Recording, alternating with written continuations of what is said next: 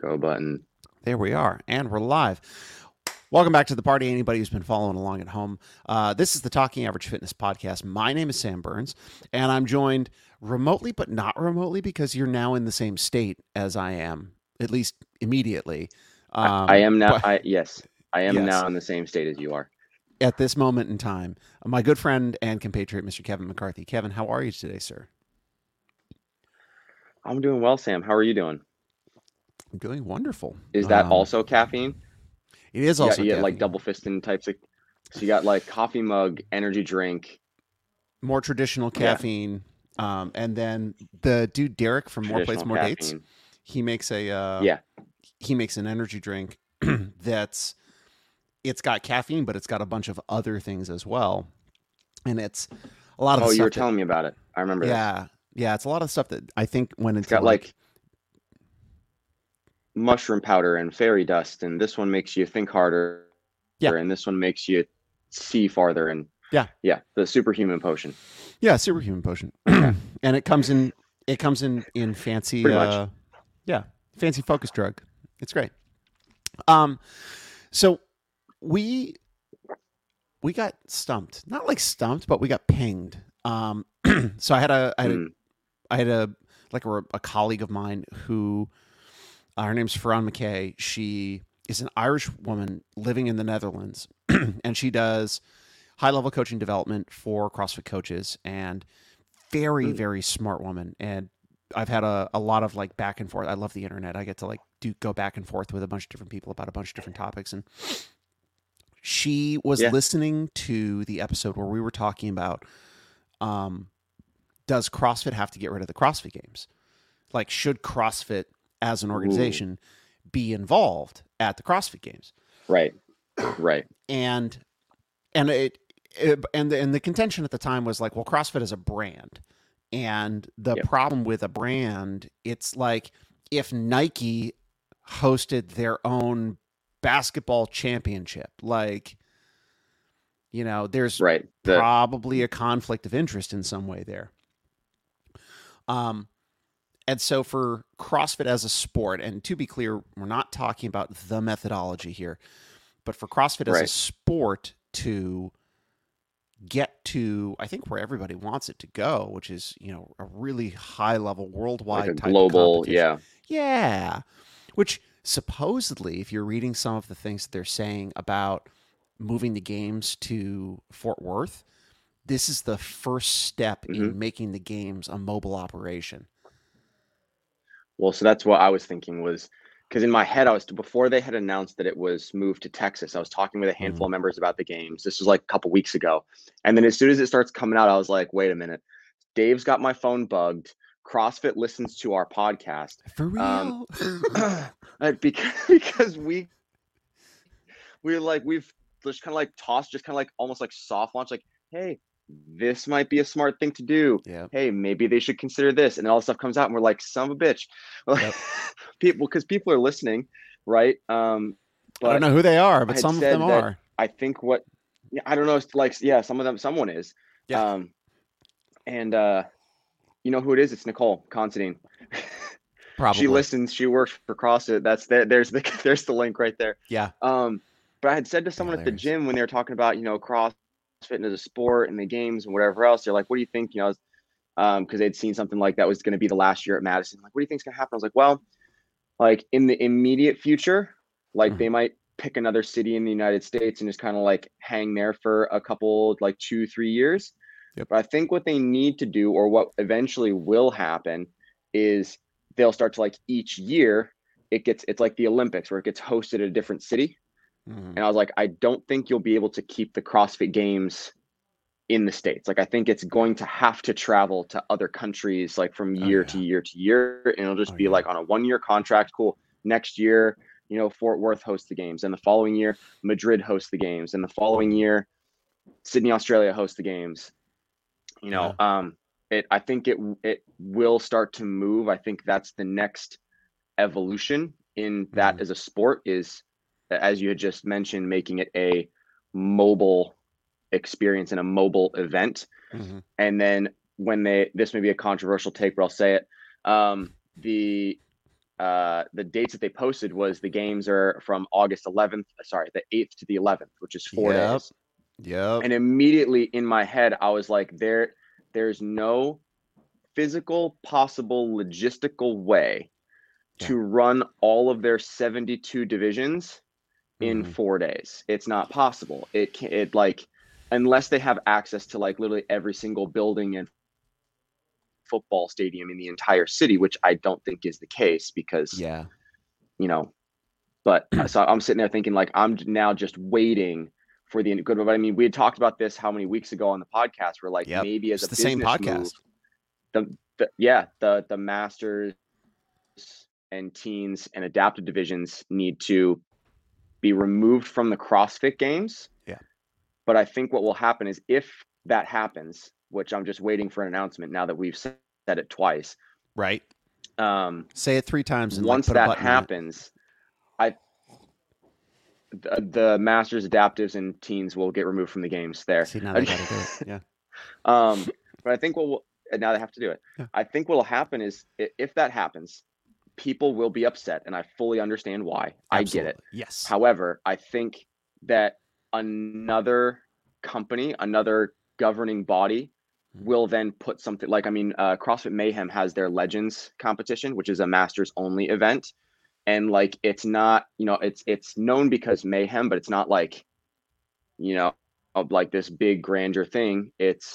But I think it could be, especially since Rich isn't competing anymore, like having that dude program the masters games and then Mayhem puts it on. And then Loud and Live with Wadapalooza, like Wadapalooza becomes the adaptive games or something similar to that becomes like the adaptive CrossFit games. And I'm sure there are some deals and licensure and whatever that like kind of in the weeds that would need to happen there. But I think that will lower the financial burden on CrossFit for all those different divisions and the logistics. And it just like, hey, this is just a 4 deal. This is the elite competition, like the world championships, because the Olympics and the Paralympics exist separately. They're like both equally like incredibly impressive to watch, but they don't happen concurrently. They're 2 separate events. And so I think that same idea is what will happen with the games is the CrossFit games, especially now that it's just scheduled for the 4 days, will be just the elite individuals and teams.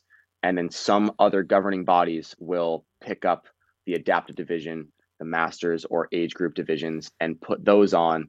And I mean, we've seen it before during the 2 years of what the fuck that happened at the CrossFit competitive season from 2019 to 21, where we're like, no one knows what's happening. If the need arises, the community will step up to the plate. If it's like, well, the masters are gone at the games, what do we do now? Rich and the Mayhem team be like, we got you guys. Let's fucking roll. So I think that'll be where it goes. I'm just waiting for announcements now. There's so much in my head, and I don't want to lose the plot, because I swear we're like, this is the most on track we've been on a podcast in recent memory. So I don't want to lose the plot here. This is the most on track beginning we've ever had. It is. I'm gonna write a couple notes down on my little mini whiteboard here.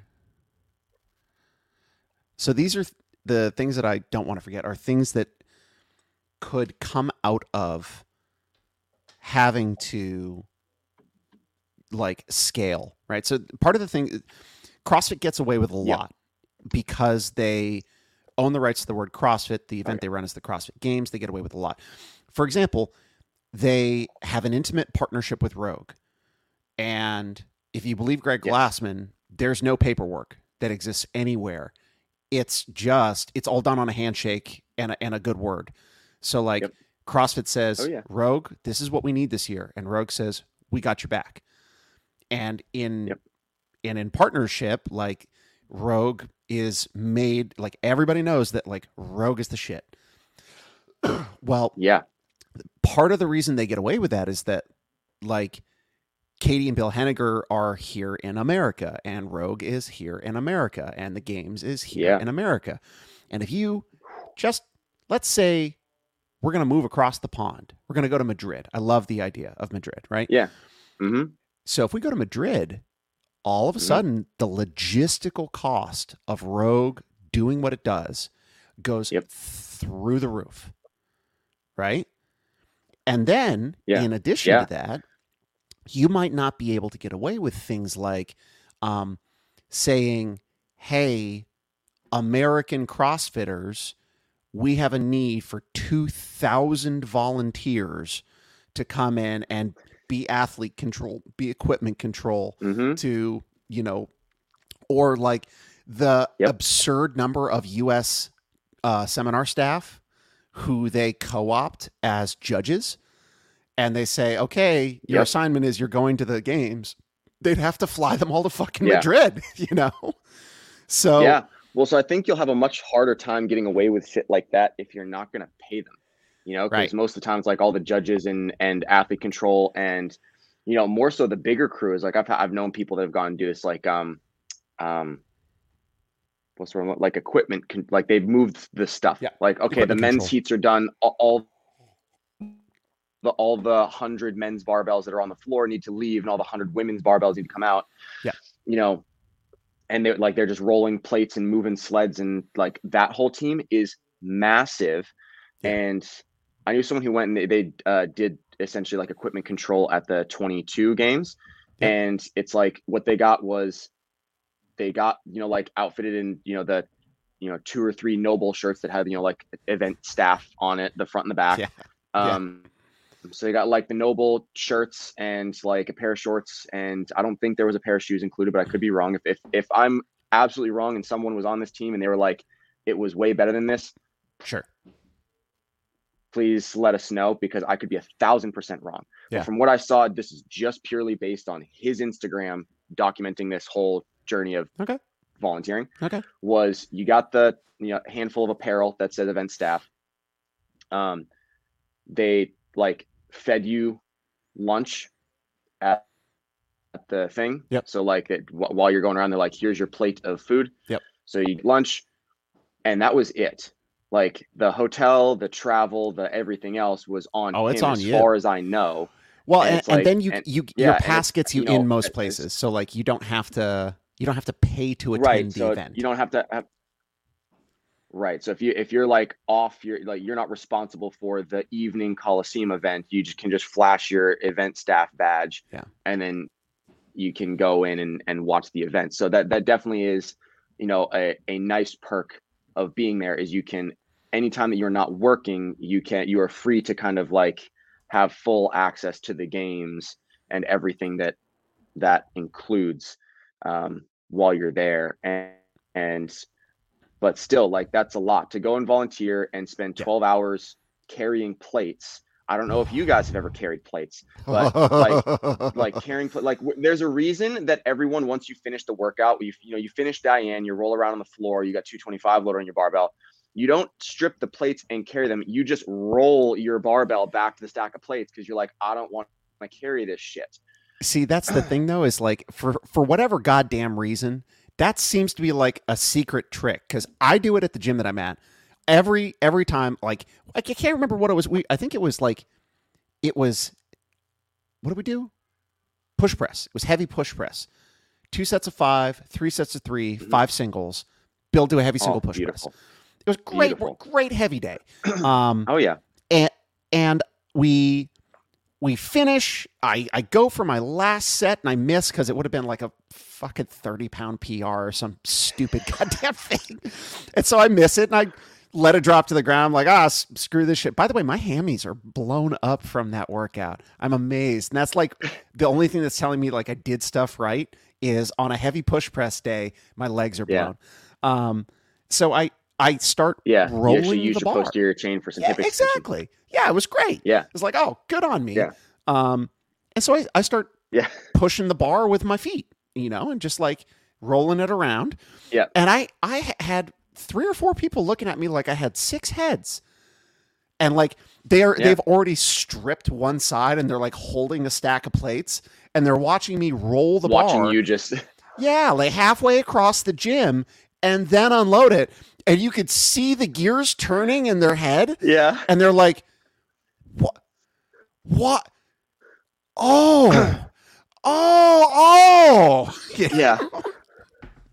So I've got one. This is like, if you want to explode people's brains when it comes to fitness, this we were doing, it was like a heavy deadlift day. And I had an athlete that would like had been at the gym for a while. So not like brand new. Right. And they're like, you know, when you start like getting plates on the bar, you know, sometimes you're like struggling. They're like the crumb rubber ones. So they don't slide on the floor as well. They're like, they have some grip there. So what you had is you either like straddle the bar, hook the plate, you kind of like lift up and slide, but they weren't doing the lift up. And so they couldn't quite get it. It's a heavy bar. Yeah. And so they're like, they're having trouble getting plates on the bar. And they're like, Kevin, can you help me with this? I'm like, I'm going to show you something's going to blow your mind. I grabbed a 2.5 pound plate, put it on the floor, rolled the bar onto the 2.5, slid the plate on, rolled it off. And I watched as 7 people in the room, their brain did a Windows 98 update at the same time. And they just like...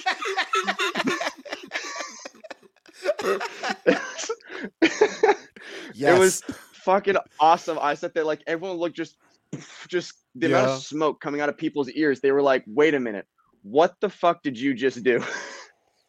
And I was like, hey. And so now whenever we do a deadlift day, everyone that was in that class, whenever I have them for deadlifts again, they grab their bar, they grab their clips that they need, and they grab 1 2.5 pound plate to use as the weight. I was like, yeah. This is why we get paid the big bucks. It's just these little tips and tricks like that. And then if you want to get really fancy, you actually don't have to use a 2.5 pound plate. If you know how to do it, you can figure out how to roll the plate closest to the interior of the bar onto a spring collar, and then you've got just the spring collar doing it, and you can kind of straddle it so it doesn't go anywhere, and then load it on and then go it off. But then you have 0 additional equipment. That's next level. All right. Anyway, so next level stuff. We're so close to staying on track. We fucked it up. We saved the getting off topic to the middle.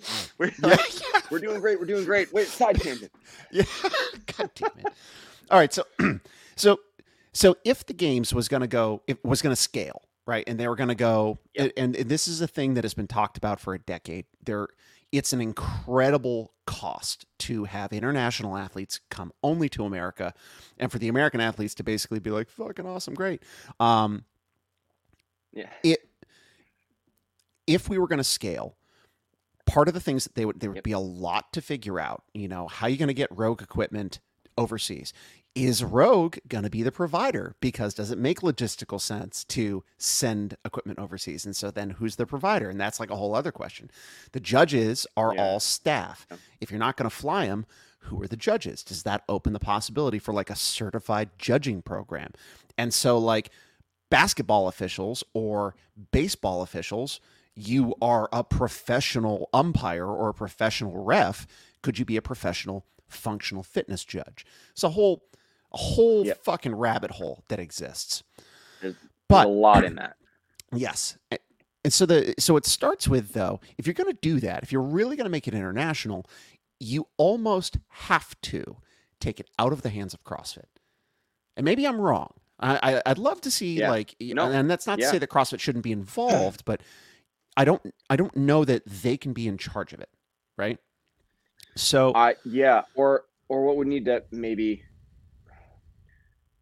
to maybe happen is if they were going to stay in full control of it, like, nope, this is our baby, we're going to do it, fine. But then I think that there needs to be a team of people that's more than just Dave and Boz that are responsible for the sport side of things. Because you have Dave is the Justin Berg is out. Director of... He's out. He's done. Yeah. I don't know where he went, but he's done. And so Dave has Justin's job, which I forget the title, but we're say like the director of sports. I think it is director of sport. Director of sport. And then Adrian Bosman is the director of games. Mm-hmm. So how are those two different? I don't know. But it's just those two kind of like as the division of sports. And then you have people that are allotted to like, you know, CrossFit training and all the certificate programs. And then people that are like more run the affiliate side, like Austin, and, you know, you've got the team running CAP and all that fun stuff. And it's like a relatively, for like what people might assume is the scale of CrossFit, it's a relatively small team that's trying to handle everything. And I think if they wanted to keep control of the games and scale it to the, we're going to go international with this thing, I think you'd have, similar to how we've seen a split between like CrossFit as a sport and CrossFit as a methodology. Yes. I think you'd have CrossFit HQ and then the CrossFit Games team. Yeah. Like that becomes, because your whole year would be trying to set up logistically. I mean, the amount of time it takes to figure out, okay, who's the equipment. I mean, everything that's at, you know, rewind the podcast 4 minutes, play it back real slow as Sam's going through all the logistics of just one part, trying to make it international. Oh yeah. That's such a process. And if anyone that's may or may not be listening, any of our tens of listeners have read Dave Castro's book about outlining his process of making the 2017 games. Have you read it, Sam? I haven't yet. That's one of the things that's on my list. It's like, it gives a really good, I didn't really understand the scope or scale at which running the games existed and like what that took until I read that book. And Dave outlined, it was literally like, I have an idea for a workout. Like the idea for an event just pops into his head for like at the games. Yeah. And so he's like, okay, he writes on a sticky note and slaps on the wall. Idea. There it goes. And he like starts to fabricate the structure of everything. Once he has a handful of ideas, he's like, okay, I want this theme to carry through from the open. So that's where he like, you know, in 2017 in the open was like the year of the dumbbell. So we had 17.1, which was the dumbbell snatch, burpee, box jump over. 18.2 was the toe to bar, bar muscle up, dumbbell walking lunge, and power clean with a pair of dumbbells. And then regionals in 2017 was exclusively dumbbells. There was not a barbell in sight. Yeah. It was awesome. Yeah. But so like that theme kind of carried with the dumbbells. And then, so he like likes those themes and these evolutions of things to kind of, you know, take place throughout the open, the regionals, and the games, and how he thinks about it. And like he'd get on the phone with Bill Henniger and be like, hey Bill, I have an idea for an event. Is there any way possible you can make this piece of equipment do this? And Bill says, let me get back to you. And he hops into the lab over there, and they're like, then he called Dave back and goes, well, I can't make it do this, but I can make something like this do that. And Dave goes, let me get back to you. And he starts playing with events and like movements. And he's like, well, what if I program this in here? Bill, can you like, can you make this do this, but also this? And he's like, let me get back to you, you know? And they're going back and forth. And so the like making of the event would sometimes hinge on, can Rogue build something to facilitate it? Sure. And so like once it all came into thing, then he's like, okay, I can do this event. Then Dave starts like tweaking, and the amount of times that he has people test an event is stupid. He's like, this is the event I have, the idea, and I want it to take exactly 13 minutes and 20 seconds. And he says this in the book, like I had an exact time I wanted to take, the exact stimulus. So you'd have someone do it, it took 14 minutes. Nope. So he'd tweak the loading a little bit, take 10 pounds off the bar and take 2 reps off each movement. Right. Try it again. Oh, it took 13 minutes and 17 seconds. Still not perfect. Tweak it again. And so I remember there was a bit in the book where he was talking about having because James didn't compete that year, Hobart, and like having James test events. And he like over the course of a 3-day weekend that James flew out, he made James test the same event like 4 or 5 different times over the weekend, just to like it's so gross. But he's like, that was the idea of like how meticulous the designing of the games was. And if you haven't read Dave's book, go read it, because it will really, you'll sit there and go, holy shit. And then once you've read the book, come back and listen to this, and you'll be like, this is such an operation to try and like anyways.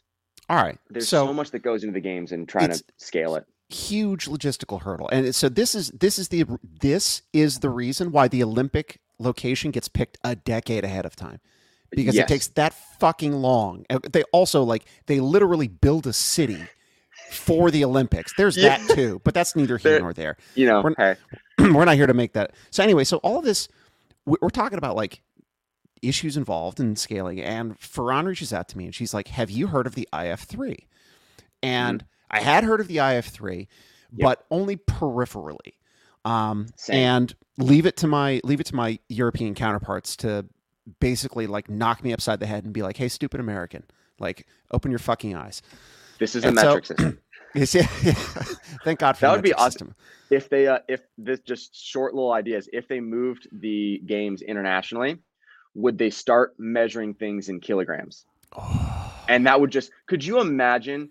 But like, this is not to throw Noah Olsen under the bus. He's just the first American CrossFitter that's popped in my head. Like Noah Olsen, and he's like a golden retriever. Like, yeah. Like Noah rocked up the bar and they're like, all right, this event is, you know, 21:59 of deadlifts at 102 kilos. And you just, again, Windows 98 updates. He goes, fuck, what's 102 kilos? So just, because I could see that being a thing. Like you go to do an event, it's in kilos and you're like, I don't know how fucking heavy that is. So you don't know how to pace it now because you don't, the number doesn't, you know, it doesn't compute because I remember years ago, in, you know, freedoms per eagle. Yes. Tomahawk missiles per, per Abrams tank. Yeah. So the IF3, this is what the rest of this is going to be like. We're going to talk about the IF3 and trying to figure out like, is this a thing? So I'm going to share my screen. We're going to bop back and forth as we do a bunch of different bits. So the IF3 is the International Functional Fitness Federation. So there's three F's, hence IF3. Let me do a little bit of the sharing here. Present. Share screen. When you were telling me about this, that when you were like, let's talk about the IF3, I was like, what the fuck is that? Yeah, and you were like, it's international fitness. So I was like, okay, I'd heard of that. I just did not, you know, acronyms. These hooligan youths. We are hooligan youths. All right, so the IF3. So this is providing international leadership structure and resources to fuel the growth of functional fitness as a sport, as well as enrich the experience and safety of its worldwide participants. So right off the whack, it's got the bullshit jargon that, you know, of like if you think of like the IOC, the International Olympic Committee, like good on you guys. You're saying all the right things. Yeah. You're saying all that stuff. It means nothing. Absolutely. And like that's not in any way to knock this. Like this is not because it's international or anything like that. It's just like this is the stuff that like large organizations put on a website. Yeah. IF3 is a nonprofit, so it's a nonprofit, independent international governing body. Is the IOC a nonprofit? It's the IOC. I honestly don't know. The IOC is a nonprofit organization. That's amazing. I had no idea. You learn something new every day. Apparently. Wow. Okay, so governing body for functional fitness as a competitive sport. Provide leadership structure and resources. That's interesting. Our mission is to promote and grow, blah, blah, blah. We ultimately aim to create a pathway to competitive functional fitness to be included in the Olympic Games. Wow. Wait a minute. Like, hold up. Wait a minute. What? Hank? That would be absolutely fucking wild. Well, could you, like, how? I don't even, well, because here's the thing. It's like, I don't. My brain just did a Windows 98 update as well. Hang on. Go ahead. So I don't know that you can. Well, so that's what I'm saying. Well, but where my head went is because in my head immediately I was like, functional fitness had like, again, I would just use the CrossFit games. Cause I think functional fitness I just saw like a weightlifting thing, like Masters and Worlds. Like, so I think IF3 might include, you know, like Olympic weightlifting. It does everything. Yeah. Okay. So that's it's CrossFit. Yeah. So for CrossFit, I'm like the games is multiple different events, and I'm like, how would they be able to have multiple different events be an event at the Olympics? But then my brain went fucking track and field. Like that's the same sport, multiple events. Now for a track and field team. You have different. Hold on, I know you're like the gears are grinding. Yeah. Like I'll tell you where I'm going with this. You have for track and field, you have multiple athletes that perform each event, and like occasionally you'll have the same athlete. Like Usain Bolt does the 100 and the 200 because he just happens to be your best at both. Right. So something like that. But that like you have your 100 meter runners, you have your 200 meter runners, you have your 400, 800 mile, 2 mile. Right. Long jump, broad jump, javelin, like you have all these events that fall under the bucket of track and field. Similar idea with CrossFit. You have all these different events could you make it like you have a US team and Noah Olsen goes and does your thruster muscle up, and then Matt Fraser goes and does your row and handstand. It's Olympic walk. Grid League. That's what exactly. That's it's where I'm Olympic going with Grid League. No, that's don't go there. No, I don't like Grid League. I didn't say that like, but so you could do it as like you have a team doing like, you know, each person does their event. Yeah, I get not that. Say because well, but Grid League was bonkers. So I'm saying like Grid League is like, fucking bonkers. It's still like, bonkers. You know, it is like the Florida Grid League is out of control. They're like, all right, how many parts of your body can you touch to a pull-up bar in one movement? 7. Fucking triple touch. Yeah. Yeah. And so like that, so I don't agree with that part of it, but like the structure of not like in terms of the events, but the structure of you have a team of athletes and then you have your 1 or 2 athletes to do each event. Yeah. Could be an interesting, whatever, or it's the same idea. Like it has multiple events, same as track and field does. It's just you like one athlete does all, it's like a decathlon, like one athlete does all the tests and then you see who. Like same idea, because decathlon tests multiple different events with the same athlete trying to like who's the best athlete out of those guys. So it'd be a similar idea, right? Might be the decathlete is the best is in my opinion the best option, right? Or gymnastics, like I believe on an Olympic level gymnastics team. Every member does everything. Right. Right. So they each perform a vault, a floor routine, a beam, a whatever. I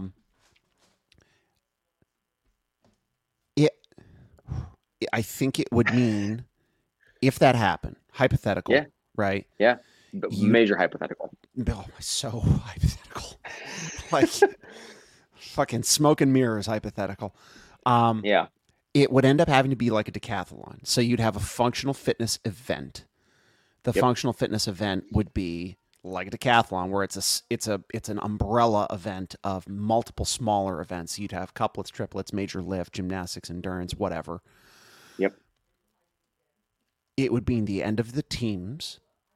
Mm-hmm. Teams would no longer be a thing because you'd have a team of individuals. You can't have a team of teams, right? Right. It's not bobsled.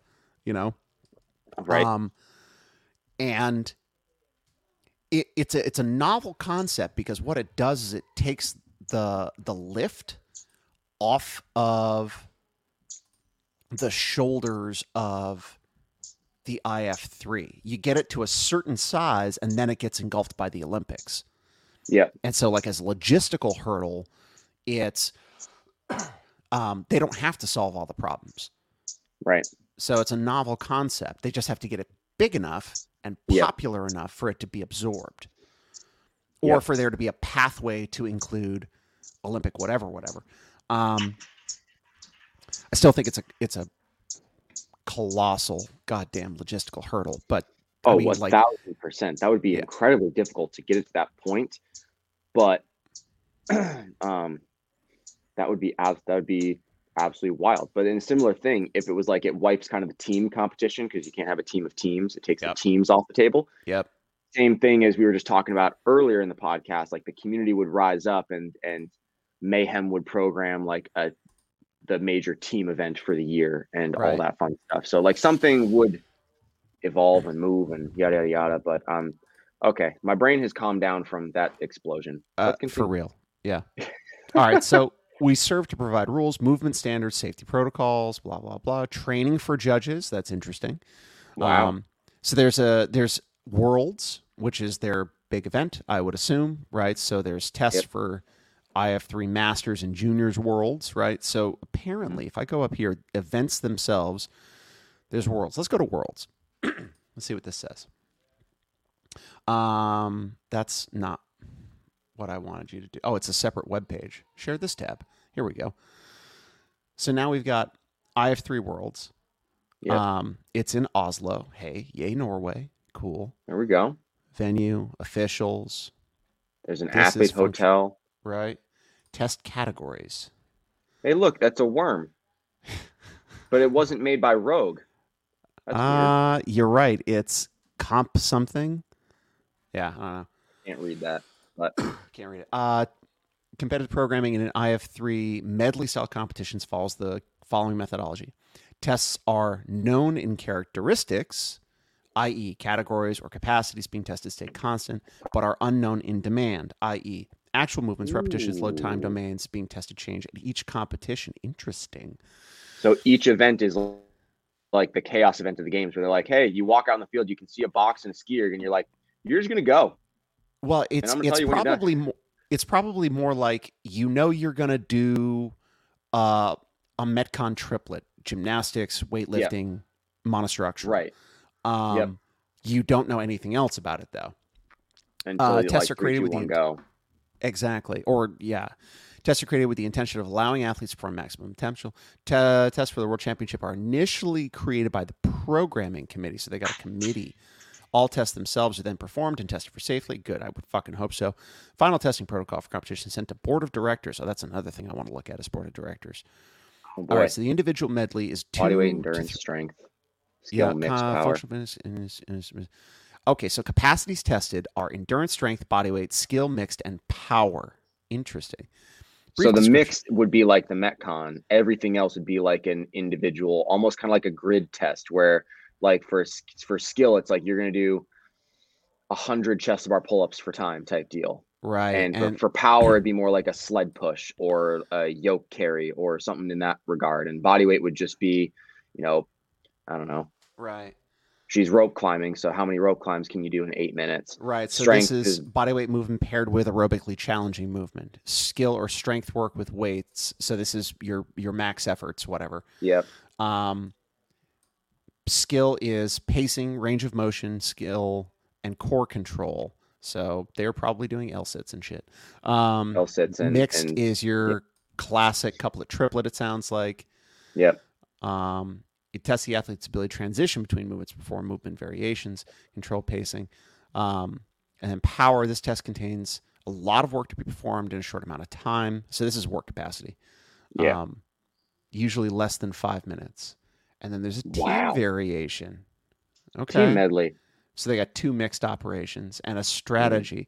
Requires the team to formulate a unique plan in order to finish movements fastest. Interesting. So it's a choose your own adventure. All right, I'm gonna come back over here. I'm gonna share this tab. I'm gonna close this tab because what I want to know now is so that's Worlds and like that sounds cool. They had a, you know, let's look at the Euros here. There was I'm pretty sure I saw a thing like maybe last year. Yeah, where there was a CrossFit athlete that was kind of like a fringe games level athlete. You know, they'd like been to the games 1 year, missed for 2 years, been to the games the next year. It's a female athlete that. I can't remember her name, but I remember seeing a post that like she went from kind of being this fringe like games level athlete and then went and competed in the IF3 World Championships and won. Huh. And I was like, go figure.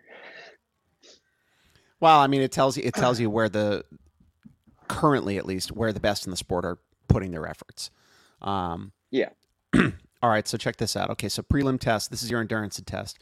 2 rounds from time, 20-minute cap, 75 double unders, 750-meter row, 750-meter run. Interesting. Okay. Test 2. So these are preliminary tests, final individual test. So test 2, 5 minutes to find a max snatch, hang snatch, overhead squat complex. Ooh. It's kind of spicy. Yep. 3 rounds for time, 12 or 10 pull-ups. I already don't like that, but that's neither here nor there. Okay. 6-meter handstand walk. And that's where all the American athletes go, what the fuck is a meter? Right. It's like 20 feet.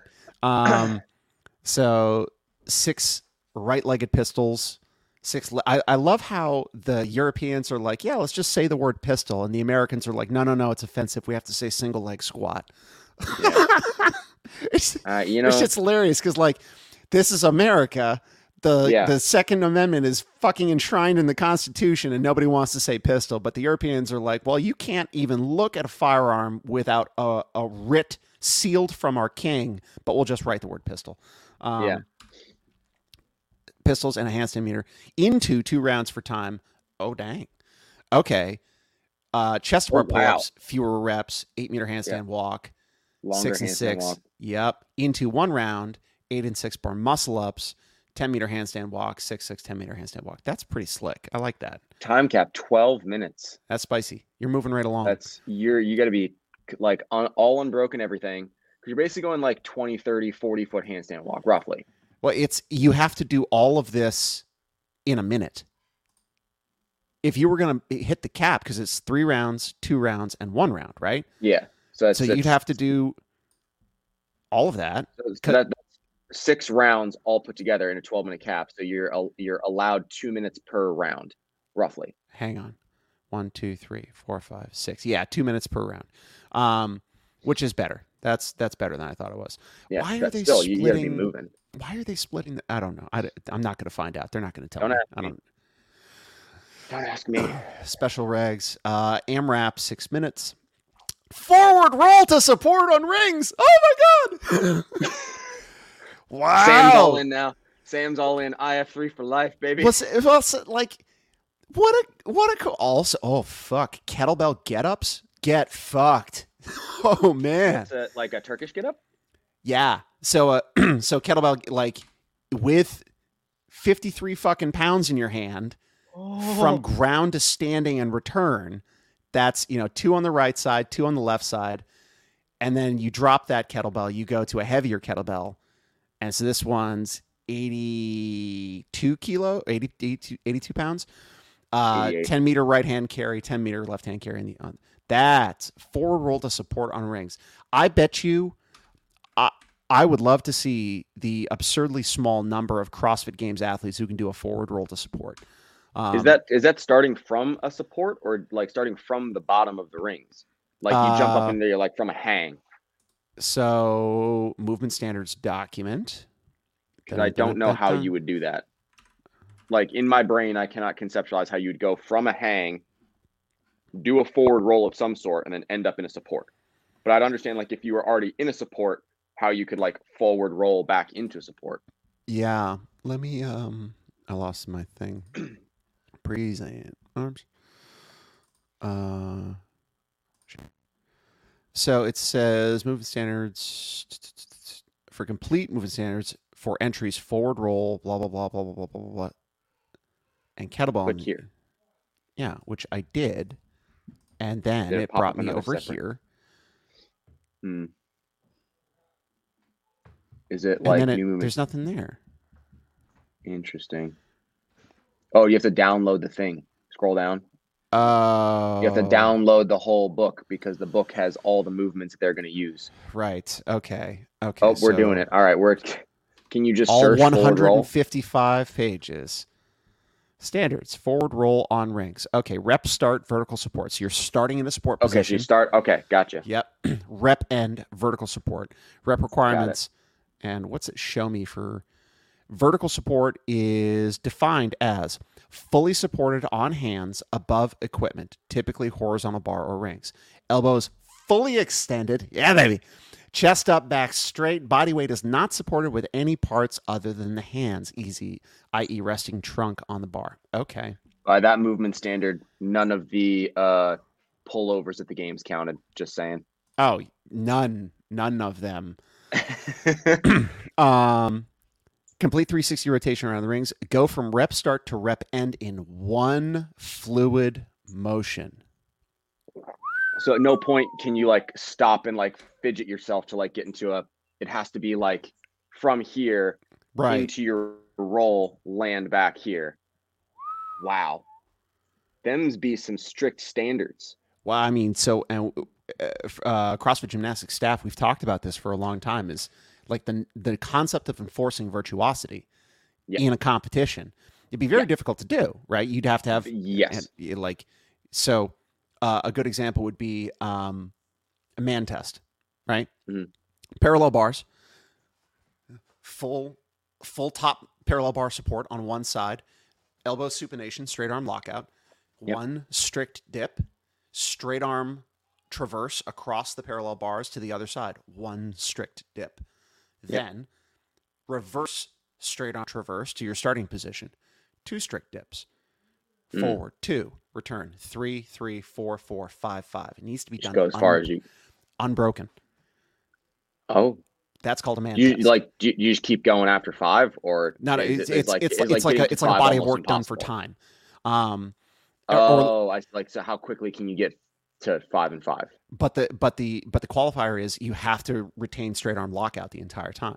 So like you can't, like a lot of people, if you watch like P-Bar Elizabeth from the games 2 years ago, they're hunched over, like shoulders rolled forward, trap dominant, elbows flaring out and shit like that. None of that. Yeah, they're just like muscling there. They're like, all right, I've never done this. I need to figure out how to do this. And it like just my triceps and shoulders are strong enough that I can like kind of like, you know, turtle shell back my way down the thing and make it happen. Exactly that. All right. So this is very interesting. I love the notion of this. Like it, I want to go back and I want to like see it done and like see what the stuff was.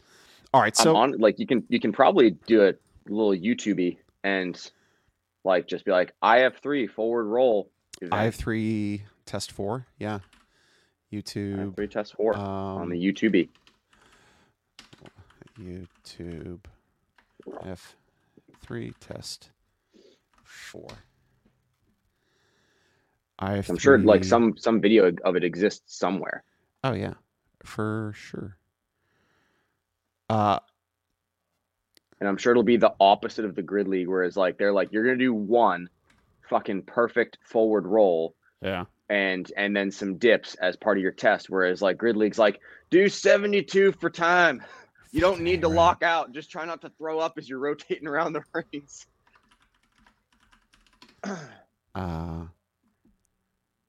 It's hard to find it.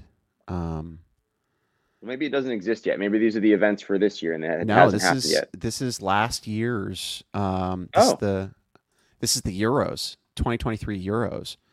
Okay. So IF3 Euro 2023. Let's do this. Hi, buddy.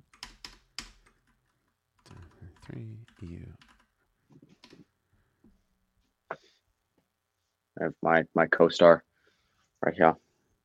Maybe it hasn't happened. Maybe I'm going crazy. We're really close to the end of the year. European Championship, Euros, prelims. When is it? That's what I want to know, is when. Can we find a date of when the competition is? No, all right. Anytime. Well, anyway, so these are, I'm going to call these absolutely legit, and like, you know, I wasn't really worried about that, but at the same time, you know, you never fucking know.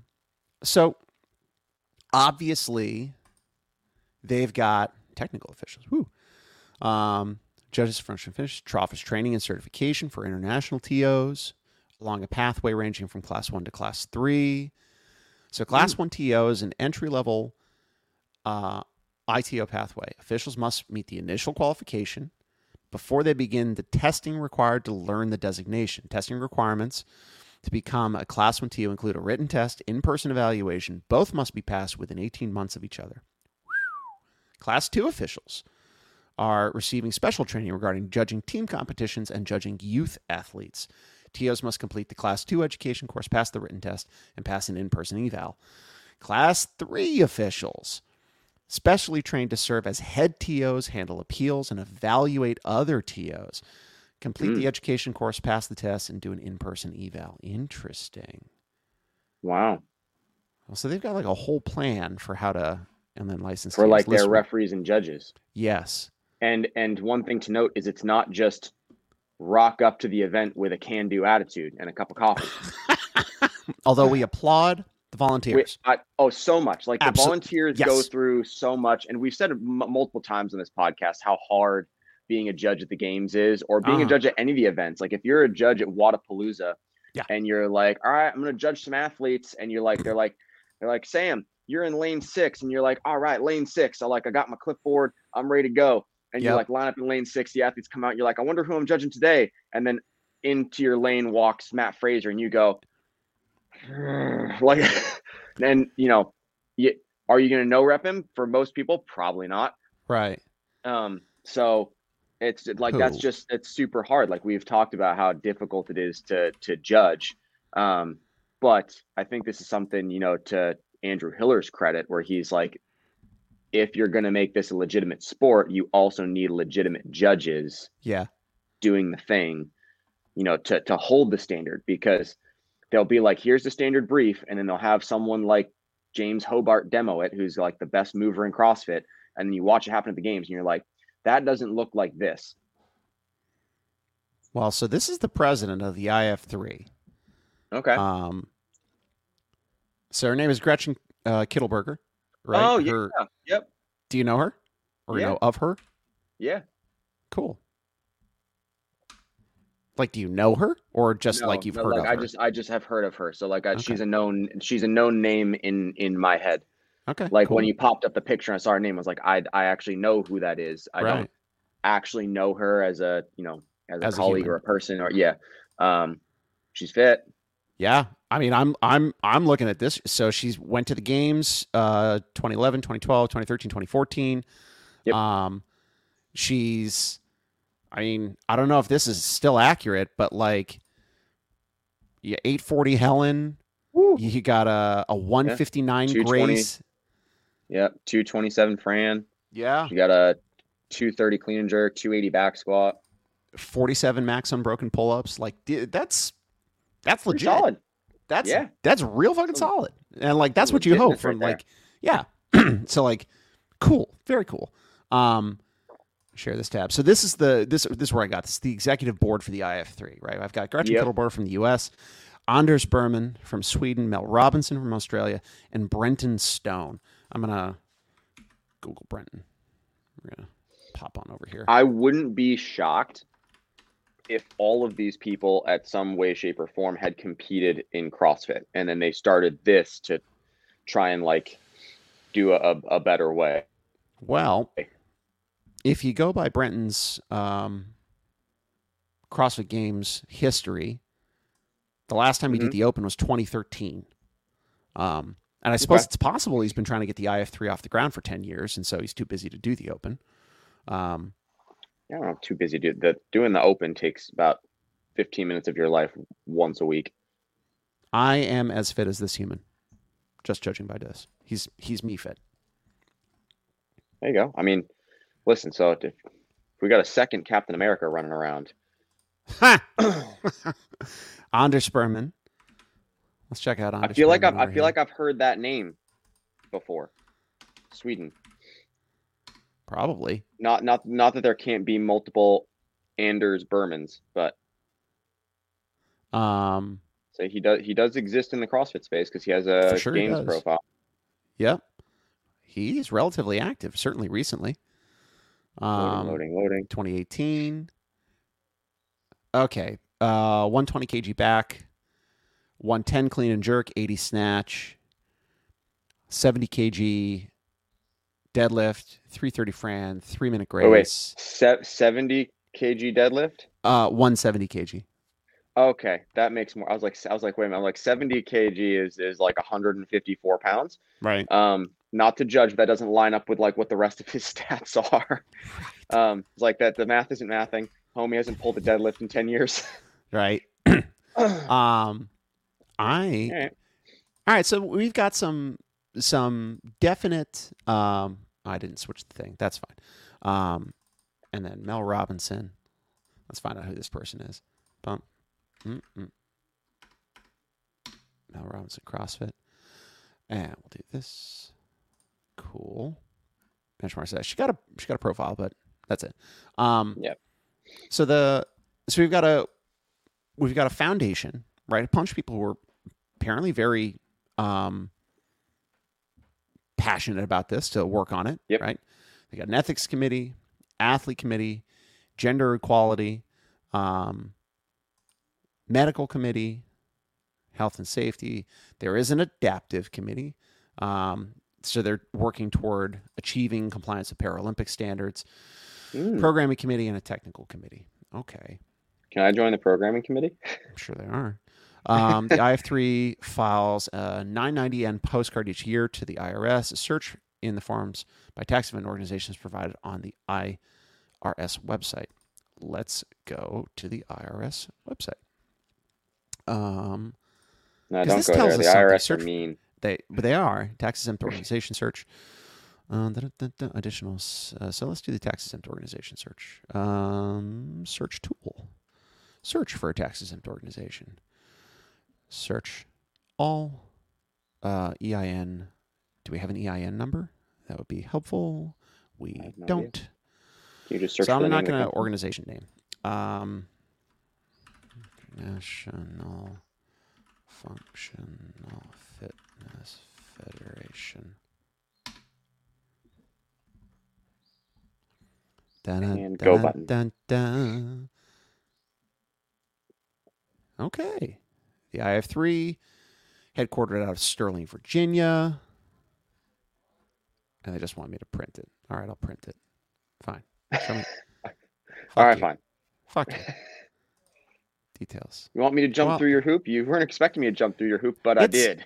It's going to want me to do a bunch of things. I'm not going to fuck with that shit. We don't need to go that far down the rabbit hole. I don't need to go down front. So this is obviously like, you know, they're taking this seriously and they're trying to do things.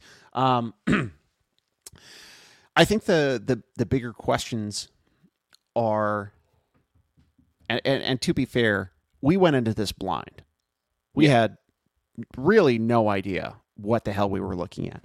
So I like the concept of an international body, right? Mm-hmm. I like the concept of, how do I want to say this? I like the concept of detaching it, if we want it to scale, from CrossFit. I think that's a necessary evil.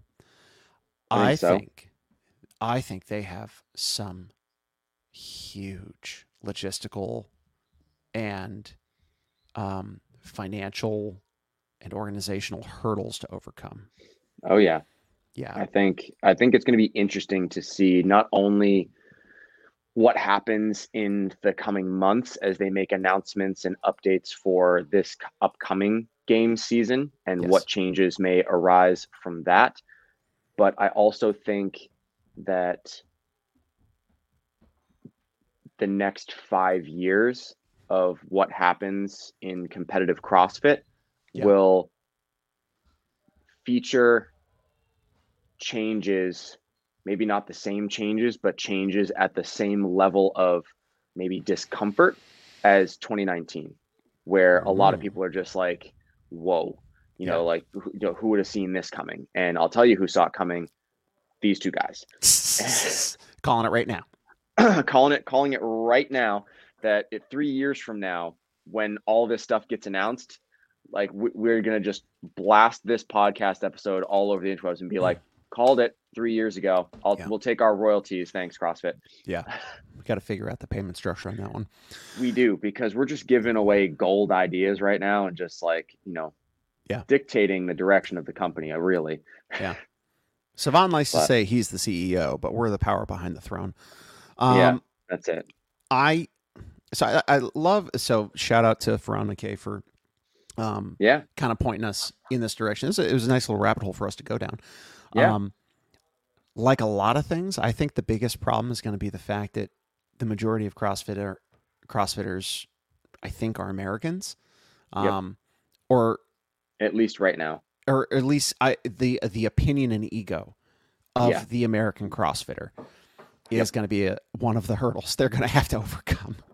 But at the same time, like, to try and move things in the direction they want, you know, similar as kind of bringing it back to this year at the games, they might get rid of any divisions that aren't elite individuals or teams. Yeah.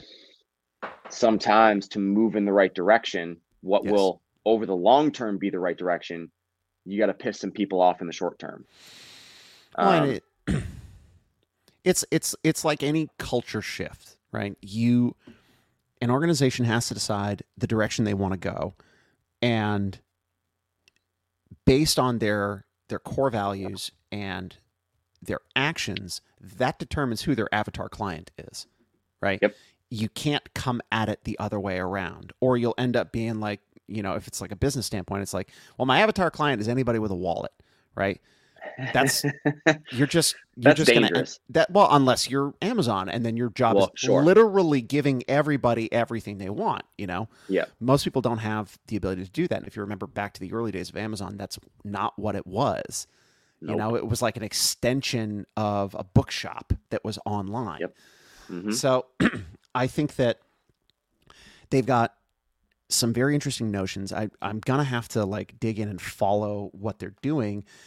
I just wish there was more coming from them. And so like, I want to go back and watch some of the stuff. I'm going to have to tune in and watch some of the events for the Worlds, the European, the Asian championships, and like just see what it looks like.